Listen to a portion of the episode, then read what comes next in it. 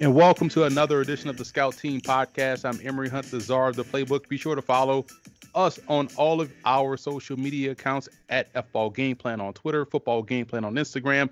Be sure to subscribe on iTunes and leave us a five star rating. Just subscribe to Football Game Plan Podcast.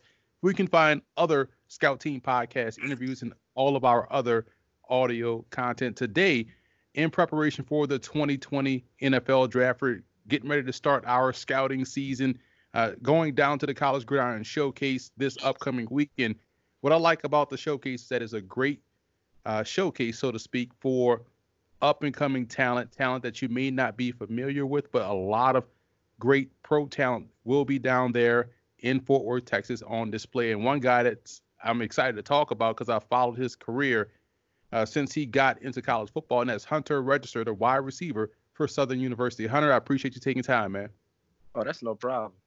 Well, first of all, let's let's go back a little bit. You're from where I played my college ball in University of Louisiana, home of the Raging Cajuns. You're from Lafayette, Louisiana, and yes, sir.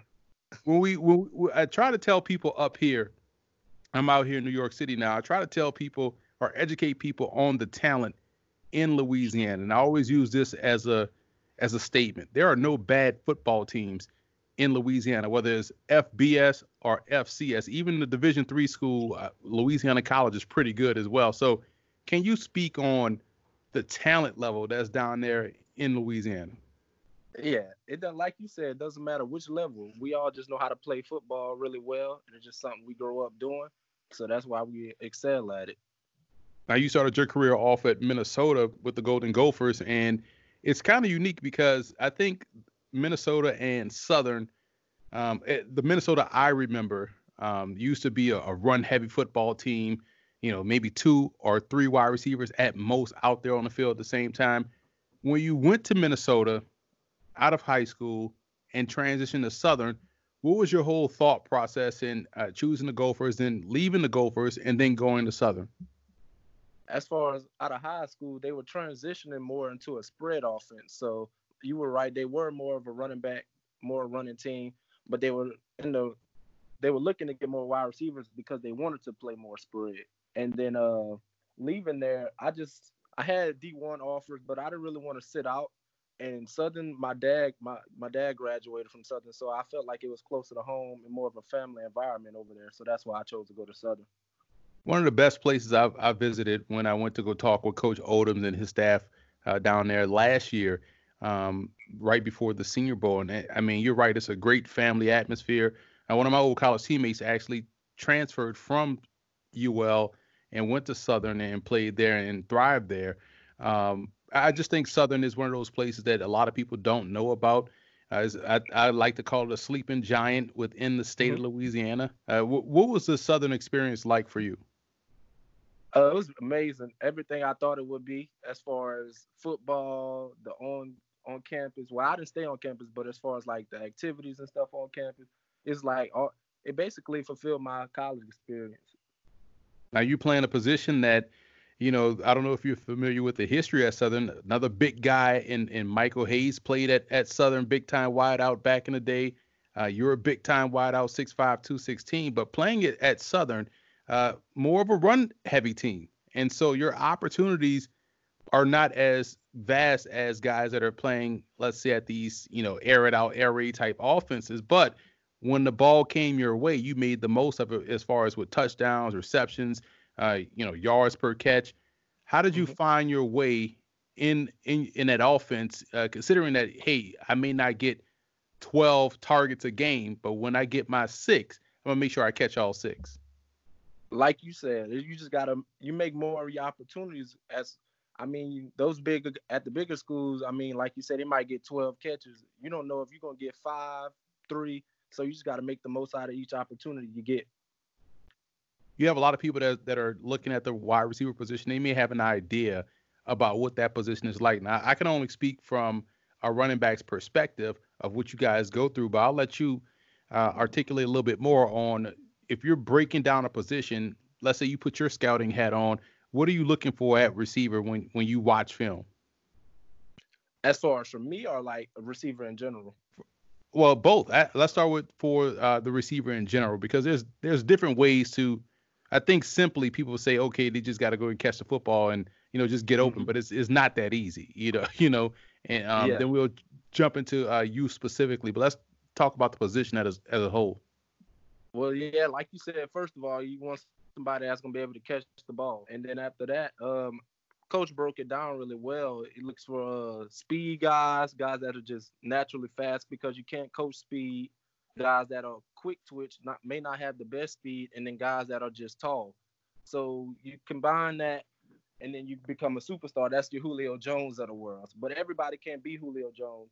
So you got to find people that are good, that are good at uh, getting in and out of their routes, that are good at catching the deep ball because some guys aren't good at catching deep balls you got to find which works best for those guys. One thing I like about your game is is is how well you track a football. I think that's one of the tougher things or underrated aspects of playing a position. And you being a big body guy, uh, you got to have to. It's almost like steering a ship. You know, you're you're running downfield, but you also have to kind of like get your body in position to make a play. Uh, how are you able to do that so consistently? Uh, I don't focus. A lot of people focus on the DBs. They worry about what the DB is doing. I mean, yeah, you want the DB's hands off you, but the main focus has to be on the ball. The ball is everything, and I, I, I say this a lot to to receivers, and I, I, may say it online or maybe in a broadcast, and I know I have to further explain it um, because a, a, lot of people that that aren't in it may not understand it. But I let me know if if you understand this statement when when I say this. You can if you can when the ball is in the air, you can actually slow down the ball with your eyes. Is that a true assessment of of trying to focus and catch the football? I think so because instead of looking at the football, you're looking at just the point of the nose of the football. So if you track that nose, it really slows it down as far as looking at the whole football as a whole. Yeah, because once you find the point, you can catch anything that's thrown your way. Um, exactly. and that's why you guys how fast or slow. Right, because that's why you guys do that drill where you put the numbers on the point and then you have to catch it and say whatever number um, that is, or that's what we, you know, we used to, that's old school. You know, you guys probably have so much more technology back here nowadays. But um, you look at your your time at Southern and and you know how you guys were incorporated within an offense. You know, teams that truly try to it, play you guys a different way. Sometimes guys will play you off sometimes you get that over aggressive DB that want to show he's tough and, and, get up in your grill and try to jam you. when you look at a DB and how they try to attack you, how do you have a counter for for their counter uh, initially? Well, going into the season, well, we watched a lot of teams and they played a lot of man, a lot of press man, but I think after the first game, we didn't get press man like the rest of the season. So but as far as my, you just got to have a plan in your stance. Yeah, because here's the thing too: when you have a defensive back, let's say you know we're on a line of scrimmage, and I'm and I'm trying to to you know jam you at the line, and and if you just initially look at how I'm standing, can that tip off? Okay, he doesn't have a shot to get a good hand on me or whatever. How how can you tell how good a DB is as far as his press skills by just watching how he he aligns himself? Yeah, you can see it how you uh because a lot of DBs they'll stand on the on the on the back of their feet on the on the heels, so they're ready to get out of there. So that'll let you know if they're bailing at the snap. But you just go on that leverage, and then from that first move, you can see how they'll react to it to see if they're comfortable pressing or not. When you're watching film and you're watching things on the fly, for instance, again, if I'm watching linebackers, I can see how aggressive a guy is you know, in attacking a, a gap or, you know, how anxious he is in, in, coverage if we're running an option route. What are you looking for when you're watching film against a secondary and how they're trying to attack you guys? As far as cornerbacks, you want to see how fast they're trying to break on balls. Because if they're lot, if they're real antsy and they're guessing routes, then early in the game you're gonna just want to hit them with a go route, a go route, a simple or a double move, and just run right by them and then that'll make all your other routes come wide open.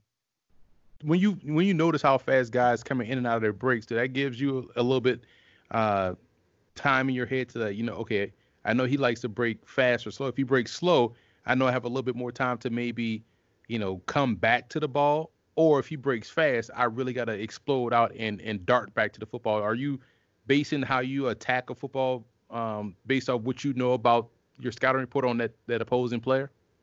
Yeah, on some of our routes, they're just sit routes, so it's really more of a timing route. So we don't really, we're not supposed to work back because the ball is supposed to be on us before we even turn. You're supposed to have that communication. But as far as curl routes, it doesn't matter if he breaks fast on it, breaks slow on it. You just want to attack attack the ball. When you look at the position and and uh, just taking a big picture approach, um, have you seen the position change over the time that you've played? Because uh, again, you you went into a situation where Minnesota was transitioning, and now you go from that, you go to Southern, and you guys still a little bit more run heavy. Um, well, you spread, but but you're able to run the football. Uh, what are your takeaways from the position and how it has changed from just the time that you have played? I feel like whenever I was coming out of high school, it, you were just either outside receiver or inside receiver. Now everybody's doing both of them. Do you feel like you feel better at one or the other, or you find benefit in learning all three spots? I, I, I like uh, all three spots because I came in just learning outside, but once you learn inside as well, you learn how you learn how like coverages work and all that, how to get open, and you can use some of the mechanics from the slot and then use that outside as well. I think I, I, think when people look at the position, this is another thing that just is one of those pet peeves of mine. When you have uh, guys that are breaking down a game and they just think, oh, like, oh, put him in the slot or just put him outside or he's an outside guy, but you really can't say that because people will say, oh, this short guy should play inside, mm-hmm. or this tall guy should play outside. But your guy, I think, can play inside or out. What what are some of the nuances of playing inside uh, as a bigger wide receiver as opposed to playing on the outside? What what advantages do you have playing inside as opposed to playing outside, and what goes into playing that position? Well, as a bigger guy in the uh, slot, you're usually against a smaller nickel back. So they're usually smaller than you, so you can use your body to get those little stick routes. You can get open a lot just by being bigger than the DB because you put yourself between the ball and the DB, and they can break pass. up. Southern has tremendous tradition, and it's one of those places where it's just, uh, you know, obviously you guys have the big rivalry between Grambling and uh, Southern, um, the Bayou Classic that happens every Thanksgiving weekend. Seeing that you were a, a guy that came from another school and you only got experience, you got experience into this rivalry for two years. How big was that rivalry for you guys? What went into that week of work to help you guys get out there on game day and, and take care of business? Well, we the coaches really tried to approach it like any other game, but as far as us, the team, we already knew that it was a big game. And I myself knew it was a big game because, like I said, my dad graduated from the Bayou Classic. So I grew up going to all the Bayou Classic. So we knew the uh, intensity of the rivalry, and we just wanted to go out there and win it for the fans and our team. If you were to, if no one had any uh, knowledge of your game or or what you bring to the table, what is it you feel as though you bring to the table, and what part of your game do you feel as though is still being criminally slept on? Well, I feel like my deep ball is the catching the deep ball is the biggest aspect. Big play receiver. Uh, if it's a big play to be made, I'm I want to make it every time, and that's what I pride myself on. A game that's being part of my game that's being slept on. I feel like it's the speed because it might not seem that I'm running as fast because my my strides are so long, but I can move pretty fast. well, yeah, exactly. When you're when you are a tall guy, like you said, your stride just it, it won't yield itself to people thinking that you're running fast, but you rarely get walked down from behind. Now we're, mm-hmm. we're talking about the college gridiron showcase. You're down as a post postseason All Star event. Um, how excited are you to compete in this in this showcase? And also, what are you out there trying to show scouts that you that you can uh, do at the next level? Uh, I'm just I'm excited to be given that opportunity, but I'm just excited to get a chance to show that I can do it against no matter who the competition is, because a lot of people say, "Oh, he did it in the SWAC; it won't work versus other people." So I'm just excited to go out there and show that it doesn't matter the competition that I can do it at any level. But that's what I don't understand, man, because people say that, "Oh, he did it in the SWAC," but to be honest, the amount of passing that happens in the SWAC, I think you guys are more equipped to handle different coverages, handle different uh, type of techniques that you're going to see from secondary. How has playing in the SWAC actually been more beneficial or has prepared you more for what you're going to see at the next level? Uh, because like you said, we just we run a real uh, NFL style offense. Like all our uh, route concepts, and then the deep the defense we play, they throw a lot of coverages at us. I uh, think the SWAC does that well, and they actually do have some good, some great D- DBs out there in the SWAC. Yeah, it's a, it's a talented conference. It's only getting better. Uh, Hunter, man, it's been great to sit down and, and, and chit chat with you. Where can people follow you on social media so they can keep up with your journey and follow this trek all the way to the NFL? Yeah, I'm a uh, Chief Hunter on Instagram I'm and Twitter, and uh, it's just Chief Hunter and then underscore on Twitter and Instagram. Now, again, I'm from Louisiana. I'm born and raised in New Orleans. I actually don't hear the Lafayette accent in in you, man. And, and, it's you know because maybe I'm more immune to it, but when I got out there to Lafayette for the first time, I was like, oh my god, like everybody out here sound like the Water Boy. Um, yeah, Cajun accent. Yeah, had that Cajun accent, man. But uh, it's, it's it's been fun to chit chat with you, man. Talk with you. Can't wait to see you get out there and do your thing in front of a bunch of scouts and personnel decision makers. And we wish you the best luck and thank you for taking time. Oh, that's no problem. Thank you for the opportunity.